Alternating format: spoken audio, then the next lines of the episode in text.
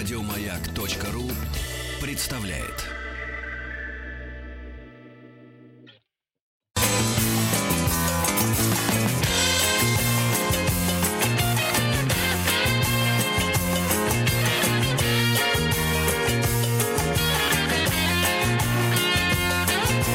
Вахтанг Махарадзе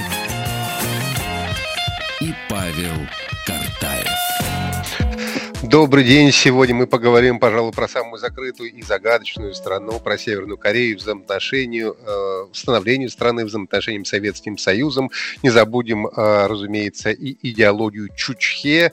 И сегодня нам поможет кандидат исторических наук, профессор университета Кунмин в Сеуле Андрей Николаевич Ланьков. Андрей Николаевич, здравствуйте. Здравствуйте, Андрей Здравствуйте. Николаевич. Здравствуйте. Андрей Николаевич, вопрос, может быть, э, издалека и не очень серьезный, но вот э, такие мысли меня посетили. В конце 70-х на экраны вышел мультфильм 38 попугаев, собравшие множество призов на международных фестивалях. И э, интересно, что художник-постановщик мультфильма Леонид Шварцман вспоминал, что прототипом попугая стал не кто-нибудь, а Владимир Ильич Ленин. Ну, то есть мы видим, что простой детский мультик может содержать скрытые смыслы. А как нам известно, Корейский полуостров разделен на Северную и Южную Корею по 38-й параллели. И вот э, как бы 38 попугаев, 38-я параллель, 70-е годы. Вот э, мне показалось это как-то забавным совпадением. Э, Что же могло происходить на Корейском полуострове в 70-х такого, что могло сподвигнуть мультипликаторов, ну, как бы так завуалированно передать привет э, с помощью вот такого вот Ой. мультфильма. Да. Не, Ой, не задумались чего вы об этом? только в- на Корейском полуострове 70-е годы не происходило. Ну, то есть из это было таких информационное самых поле, да? нас интересных бурлящего. моментов. Мгм. Ну, во-первых, э, после того, как они чуть не стали воевать, Северная и Южная Корея, заключили первое прямое межпра- межправительственное соглашение, которое продержалось потом пару лет всего. Происходило максимальное закручивание гаек в Северной Корее. Это время идеального высокого кимирсенизма, когда Ким Ир Сен и его окружение при довольно большой поддержке снизу создали, ну вот примерно то общество, которое они хотели создать. Оно работало совсем не так хорошо, как они думают, но идеи у них были вполне определенные, и они эти идеи реализовали. Это было такое общество, где государство контролирует все, где деньги не имеют никакой силы, где все равны. Чиновники чуть-чуть более равны. Условно говоря, у каждого есть миска кукурузы. Если хорошо работаешь, дадут еще немножко полмиски риса, а у чиновника будет две миски риса. Э, примерно так. То есть все равны.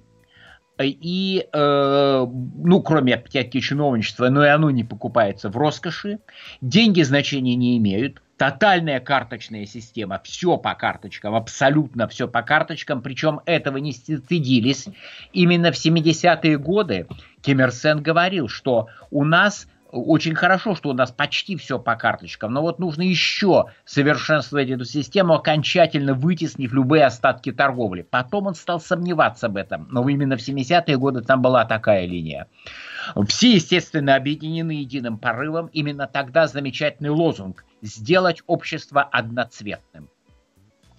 Вот. Вот такие вот замечательные были времена, да. да ну Андрей, все, конечно, вождя. Андрей Николаевич, но ведь фактически Северная Корея появилась благодаря Советскому Союзу как страна, но потом они как-то довольно быстро и сознательно об этом забыли. Почему это произошло? Э, Ну, потому что это был э, такой, э, знаете, брак по расчету с обеих сторон. Хотя советская сторона, в общем, это не, бы не понимала. Я бы сказал, Ким Ир Сен обыграл, конечно, Советский Союз, придя к власти полностью при советской поддержке. Он потом довольно хорошо и умело вышел из-под советского контроля. Видимо, этого примерно этого он хотел с самого начала. Или почти с самого начала. Но знал, как это показывать и не показывать. Ну, если говорить о возникновении Советского Союза, смотрите, какая ситуация. 38-я параллель, которую вы упомянули, она возникла достаточно случайно. Дело в том, что никто не ожидал, что победа над Японией будет такой быстрой. Советский Союз готовился воевать с Японией в Китае и в, Ман- в Манчжурии и в Корее на протяжении нескольких месяцев. И, естественно, подразумевалось, что американские войска, которые в реальности, участвуя в боевых действиях в Корее, не принимали, они туда пришли, когда уже все было давно закончено, но никто же этого не ожидал. Ожидалось, что американцы в свой срок в начале сентября тоже будут где-то высаживаться в Корее, и нужно было разделить э, территорию, вот где будут с японцами воевать наши войска, а где американские. Э, американская сторона вышла с предложением, два полковника взяли карту, у них была нормальная карты Кореи не нашлось. Они взяли карту из американского географического журнала National Geographic, это такой американский вариант вокруг света, вырвали из нее карту, увидели, что 38-я параллель делит Корею примерно на две части. Э, пополам. При том, что почти вся промышленность была тогда на севере, юг был отсталым аграрным регионом, а, а, больше половины, а, две трети населения жило наоборот на юге. И они вышли с этим предложением к э, советск... на советскую сторону. Советская сторона его приняла, и все это воспринималось как совершенно временное явление. Корея была разделена. Ну а дальше началась холодная война. И советское руководство, 25-я армия, которая там стояла, э, ну, решало это, конечно, не в армии, это решалось много выше, на уровне Сталина и руководства в Москве. Но логика понятна. Рядом с нами есть некая территория. Понятно, что хотелось бы, чтобы там было дружественное правительство. Это нормальная логика любого правительства. И по тем временам вначале были какие-то колебания, там более сложная история, были разные идеи первые месяцы, но потом пришли к выводу, что нужно опираться на местных коммунистов. И их тоже было много, они между собой ссорились, они были очень разные. И из местных коммунистов э, выбрали бывшего командира партизан, командовал партизанами, ну не корейскими, как вам сейчас будут все рассказывать в Северной Корее, а он был просто этническим корейцем на китайской службе. Он служил в китайской армии, что сейчас в Корее скрывается. А потом в советской армии он служил после того, как партизан в Манчжурии разбили. Он с остатками своих, э, состав, уцелевшими ушел в Советский Союз прошел там проверку, фильтрационный лагерь, получил звание капитана советской армии и всю войну прокомандовал батальоном, первым батальоном 88-й отдельной стрелковой бригаде, которая стояла под Хабаровском. Ну вот, звали его Ким Ир Сеном, но это не, его не настоящее имя, настоящее имя его Ким Сон Джу, но известен он как Ким Ир Сен с 30-х годов сначала. Ну вот, увидели, вот капитан советской армии, по-русски ничего не, неплохо говорит, по-китайски вообще как на родном, для китайцев отчасти приемлем, э, в принципе толковый, авторитетный, даже где-то в стране известен, потому что командиром он был ну, не великим полководцем. Часто рассказывают скорее, что он вообще освободил Корею. Вот если читаете, что в Северной Корее написано об освобождении страны, там советские войска упомянуты, но мелким шрифтом. Они типа нам немножко помогли, мы японцев разбили сами. Ну, это, конечно, выдумка полная. Корейцы вообще не участвовали в военных действиях. Это все наши войска там были, только наши. Но не в этом дело. Э, вот, тут человек был, безусловно, храбрым, талантливым, национальным героем, ну, так не первого ряда, ну уж точно второго. О его, о его дерзких рейдах слышали в Корее. Ну, его взяли. Так и началось его возвышение. С советской помощью он становится где-то в декабре 45 года руководителем возникающей еще компартии Северной Кореи. Ну, там сложнее было, там Аркбюро, это отдельная долгая история. Э, ну и дальше пошло-поехало. Но дело-то в том, что Ким Ир Сен, как и большинство э, коммунистов Восточной Азии, и Мао Цзэдун такой же был, и Хо Ши Мин, он был и коммунистом, и националистом. Причем вопрос, чем он был больше. Он потом это сам даже стал признавать в своих воспоминаниях, он так и написал уже в 90-е годы, что я всегда был и коммунистом, и националистом. А, вот. И для него, в принципе, главная идея была не то, чтобы там земшарная республика Советов, там, чтобы в мире без России, без Латвии жить единым человеческим общежитием. Вот эти все идеи, которые вдохновляли коммунистов там в России, в Европе, для коммунистов в Восточной Азии все это человечье общежитие было тоже в общем желательным, но не основным. А основное это свою страну поднять. Это были с самого начала очень такие национально-патриотические, государственнически ориентированные люди. И поэтому, конечно, он в общем был доволен, может вначале даже не очень, но довольно быстро э, привык к своему положению руководителя страны. Э, и в общем, э, использовал, конечно, советскую помощь, довольно эффективно манипулировал. Э, в частности, ему удалось добиться у Сталина разрешения на нападение на юг, начало Корейской войны, который вначале Сталин не хотел. Там очень смешные были манипуляции именно Ким Ир Сена и его людей. Но по большому, получал большую помощь, естественно, от нас. Но потихонечку готовился к тому, чтобы э, все-таки уйти из-под контроля. Потому что у него была идея, что вот он управляет страной, где он сам хозяин и где все живут по-корейски. Где там воля власти была, конечно, но любой политик власть любит. А где-то искренний патриотизм, национализм, он ведь реально считал, что он делает всем хорошо, что ну, все его не интересовали, корейцам, что делает хорошо. А вот, Андрей Николаевич, мы хотели бы вас попросить разобраться э, в Корейской войне, ведь конфликт на полуострове 50-х годов в разных странах называют по-разному. В Северной Корее это Отечественная война, Китай называет это войной против Америки. А какое отношение к этому конфликту было в СССР и принимал ли Советский Союз участие в этом конфликте? Ну, это все достаточно хорошо известно как раз. Советский, значит, идея какая? Когда на Корейском полуострове возникают два государства, на севере, как я уже сказал, при советской помощи к власти приходит Ким Ир Сен, то есть его вообще фактически назначают, потому что реально Северной Кореей э, правят э, советские войска, то есть советская военная администрация там во главе с фактически Лебедевым. Романенко, генералами нашими. Толковые, кстати, люди. Я имел еще возможность пообщаться с Лебедевым, он жив был. Очень старый, но блестящая голова у него работала. Но не в этом дело. Э, фактически назначили Ким Ир Сена. А американцы тоже начинают, естественно, продвигать э, своих кандидатов, с которыми у них тоже головной боли, между прочим, было не меньше, чем у нас с Ким Ир Сеном. Э, ну, поменьше, но тоже много. Это Ли Сен Ман в первую очередь.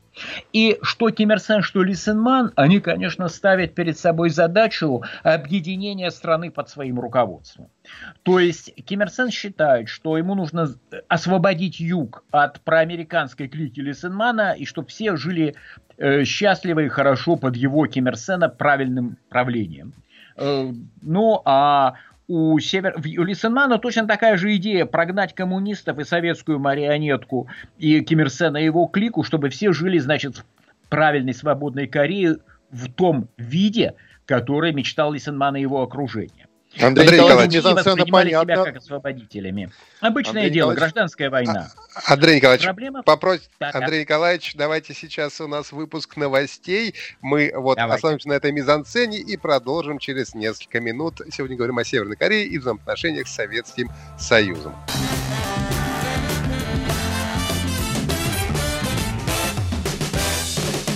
Вахтанг Махарадзе и Павел Картаев. Мы продолжаем наш разговор о взаимоотношениях Северной Кореи и Советского Союза. И вот перед новостями мы остановились на 50-м годе, когда Ли Ман э, со стороны Южной Кореи и Ким Ир Сен со стороны Северной Кореи, э, каждый хотел, э, в общем-то, иметь полностью Корею под своей властью. А у нас на связи кандидат исторических наук, профессор университета Кунмин в Сеуле Андрей Николаевич Шланьков. Андрей Николаевич, давайте продолжим, что же было дальше. Ну, я бы тут даже с вами не согласился. Формулировка правильная, но процентов на 50. Конечно, Хорошо. и Ким Ир Сен, и Ли Сен Ман хотели иметь Корею под своей властью.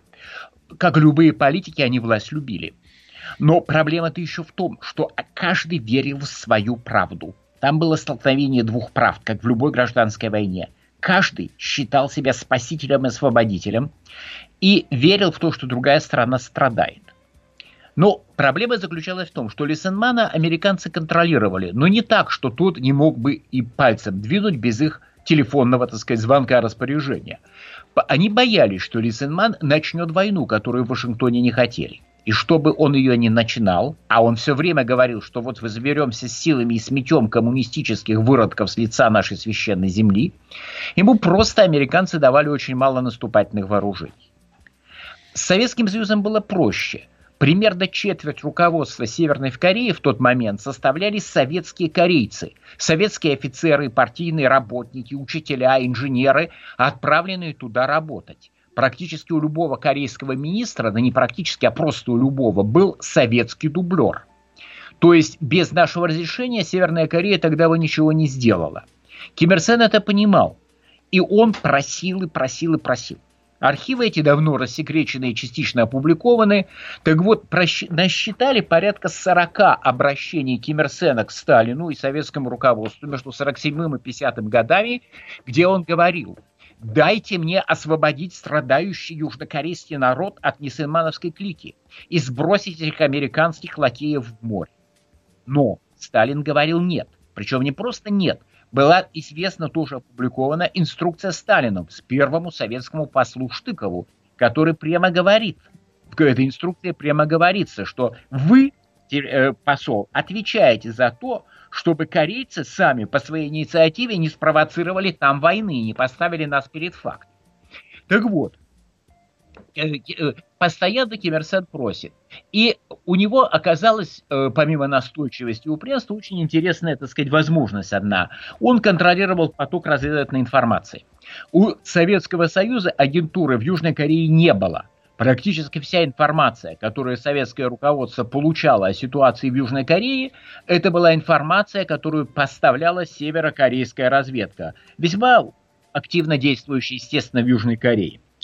И из этой э, информации получалась такая радужная картина, что весь южнокорейский народ Лисенмана ненавидит, и что как только, значит, освободительные северокорейские войска перейдут границу, начнется революция, и там называли совершенно безумные цифры, 100 тысяч красных партизан спустятся с гор, красные партизаны были, их вооружали северокорейцы с нашей помощью, но их максимум было 3-4 тысячи, а никакие не 100. И в итоге, когда у Советского Союза появилось ядерное оружие, то есть средство сдерживания, и когда произошла победа коммунистов в Китае, Сталин все-таки поддался этим уговорам и дал 16 января э, разрешение на операцию военную напротив Юга. Причем любопытно, запись опять не сохранилась, телеграмма посла есть.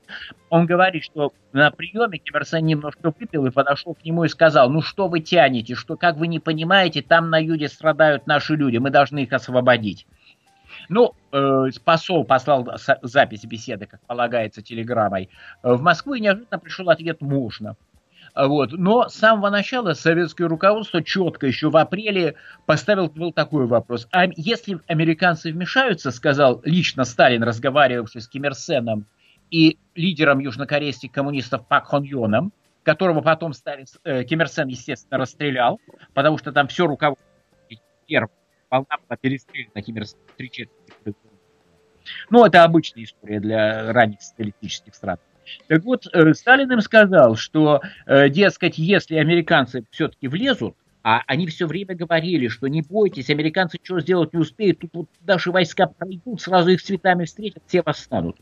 Э, Сталин сказал, нет, если они влезут, то Советский Союз не будет отправлять войска наземные. Мы вам поможем авиацией, возможно, ПВО. А так разбирайтесь сами. Это типа ваша идея под вашу ответственность. Но так и получилось. Потому что когда американцы неожиданно вмешались, там тоже очень сложно идут споры вокруг этого. Долгая интересная история, они тома написаны. Э, как произошло. Изначально они хотели вмешиваться Э, ну вот когда американские войска пришли на помощь югу, ведь север почти... Андрей Николаевич, а давайте попробуем пересвязаться с вами. Андрей Николаевич Ланьков, кандидат исторических наук, профессор университета Кунмин Сеуле. У нас сегодня на связи. Мы сегодня выясняем а, историю взаимоотношений Северной Кореи и Советского Союза. А, выяснили уже ситуацию накануне конфликта на полуострове в 50-х годах. С одной стороны, это Ли Сен Ман, Южная Корея, и Ким Ир Сен на севере. И вот прозвучала фраза от Андрея Николаевича, что появилось ядерное оружие. Но хочется уточнить, у Советского Союза, да, оно появилось? Да, да, да, да, да. да. Андрей Николаевич а, уточнил, у Советского Союза, да. Да, да, да. А вот как появилось ядерное оружие, интересно, в Северной Корее? Оно же появилось как-то в какой-то момент, правильно? Но оно появилось, насколько я помню, гораздо позже. Но это тоже мы сейчас уточним у нашего да, да, а, да. гостя. Любопытно, да. а, люб... Э, Андрей Николаевич, вы на связи? Да-да-да, я слушаю, да. Отлично, да, хорошо. Андрей Николаевич, продолжаем, да. И э, вы э, сказали о том, что появилось у России ядерное оружие. У Советского Союза да. Советского Союза. Да, да появилось ядерное оружие у Советского Союза. И вот в этой обстановке Сталин решил, что вполне можно все-таки рискнуть.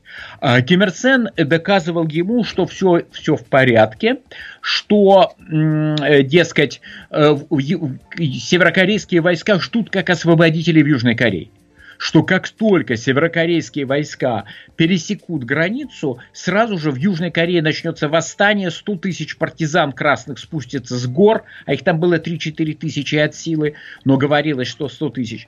Поскольку у Советского Союза не было собственной агентурной сети в Сеуле, ее пытались, кстати, создать, но неудачно. Э, так вот, другой информации не было. А в условиях наличия ядерного оружия как средство сдерживания в 1949 году и еще победы коммунистов в Китае, э, Сталин решил, что даже если эта попытка захвата или, как называли, наверное, для себя и про себя это освобождение Южной Кореи, э, кончится неудачей, то она все-таки не приведет к тому, чего он боялся, к Третьей мировой войне. Потому что позиция Сталина была совершенно разумной. Э, не надо начинать Третью мировую войну из-за каких-то конфликтов на маленьком полуострове где-то далеко.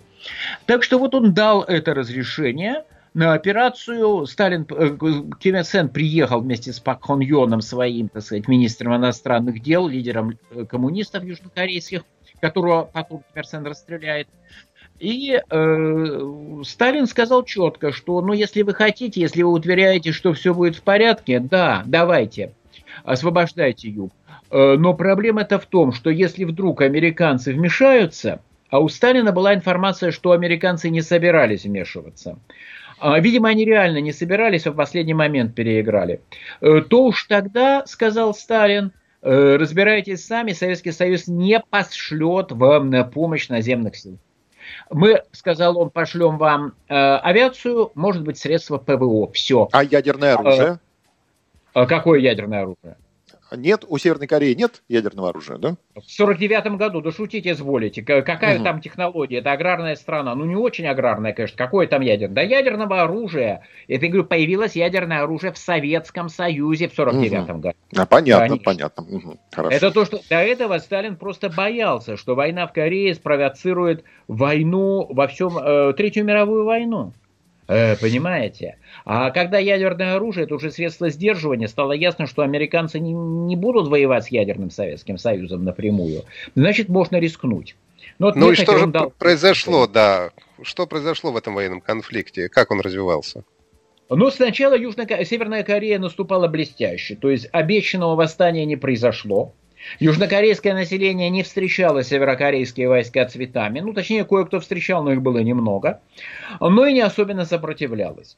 Э, поскольку у южнокорейской армии, как я уже говорил, современного вооружения было мало, э, просто из-за того, что американцы боялись им это вооружение давать, боялись, что они устроят провокацию и нападут на север. Но первые, это, сказать, первые месяцы, первые недели войны были временем блестящих побед Северной Кореи. Но немалую роль сыграло то, что в Северной Корее были, э, в северокорейской армии практически весь генералитет это бывшие китайские офицеры.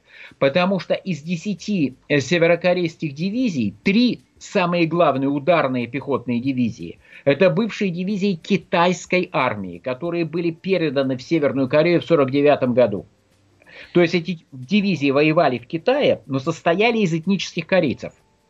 И их потом в полном составе, иногда даже не переодев в китайской форме, передали в состав э, армии э, Северной Кореи. Ну, великолепный опыт, э, высокая мотивированность, храбрые, обученные солдаты. Андрей Николаевич, Они вот прежде чем мы быть... уйдем сейчас на перерыв, э, интересно, а как вела себя Северная Корея, когда между СССР и Китаем отношения пошли на спад, если у нас вот такая вот ситуация, что и корейцы на самом деле это китайцы? Давайте об этом э, поговорим немножко сразу после небольшого перерыва. Кандидат исторических наук, профессор университета Кунмин Сеул Андрей Николаевич Ланьков у нас на связи. Вернемся после рекламы.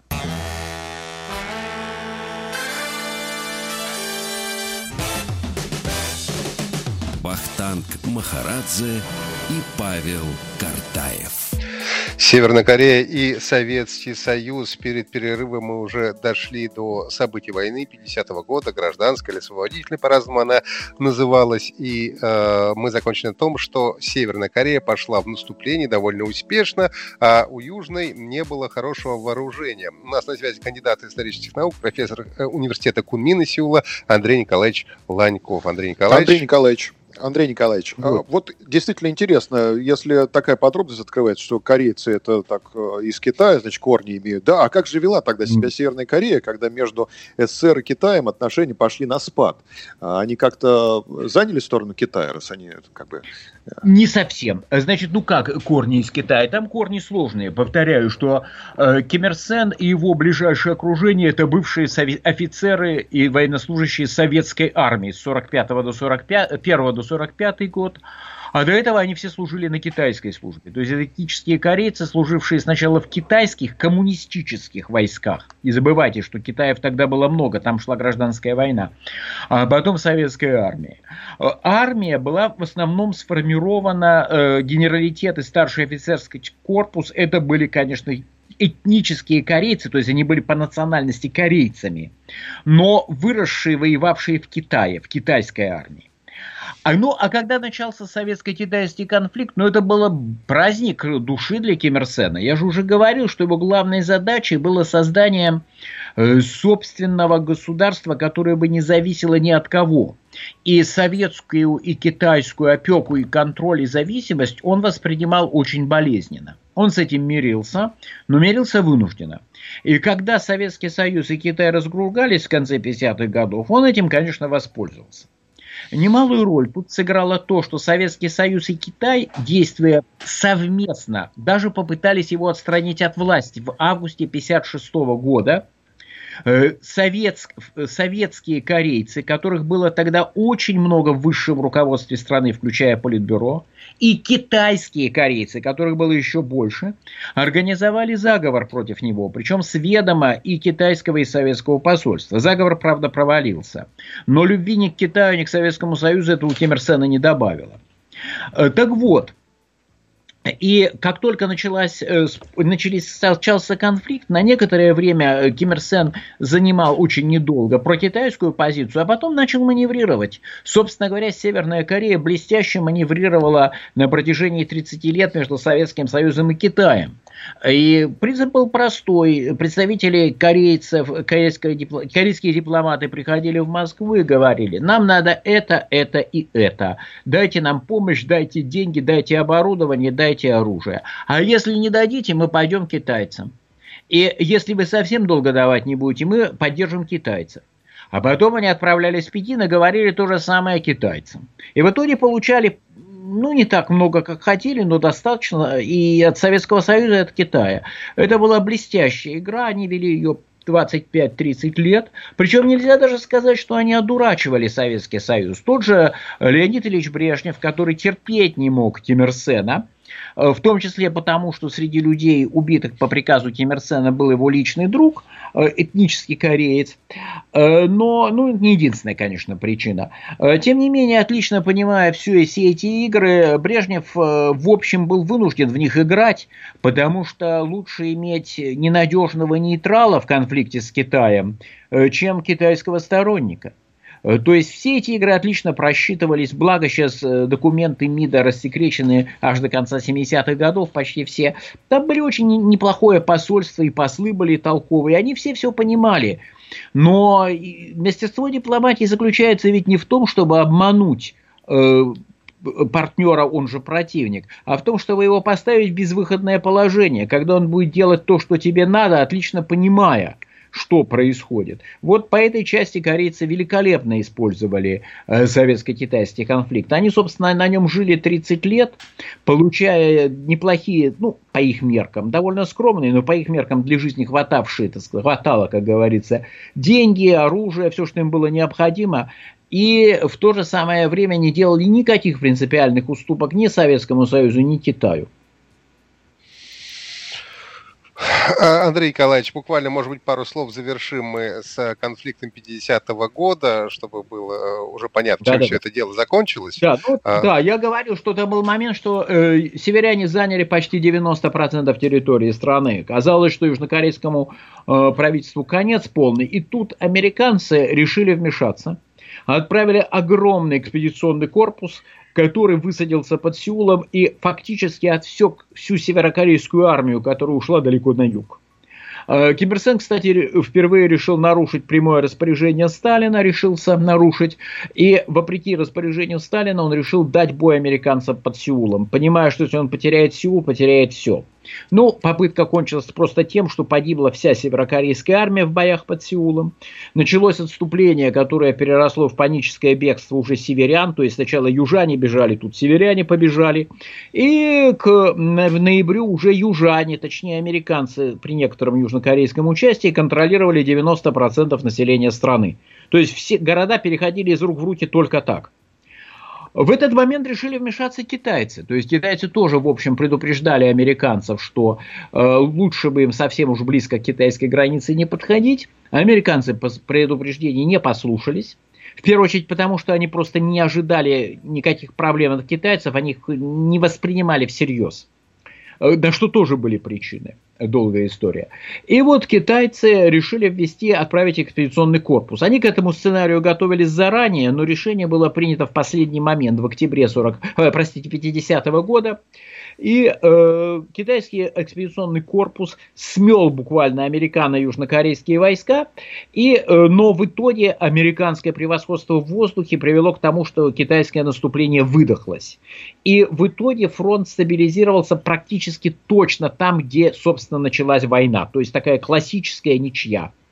Потом было несколько лет позиционной войны и дипломатических переговоров, закончившихся подписанием перемирия в 1953 году. Мира нет до сих пор. Формально север и юг находятся в состоянии войны. А еще точнее, они просто не признают друг друга вообще. И северокорейское и южнокорейское правительство до сих пор заявляют, каждое о себе, что оно является единственным законным правительством на территории всего полуострова. А Андрей Николаевич, да, сложная ситуация.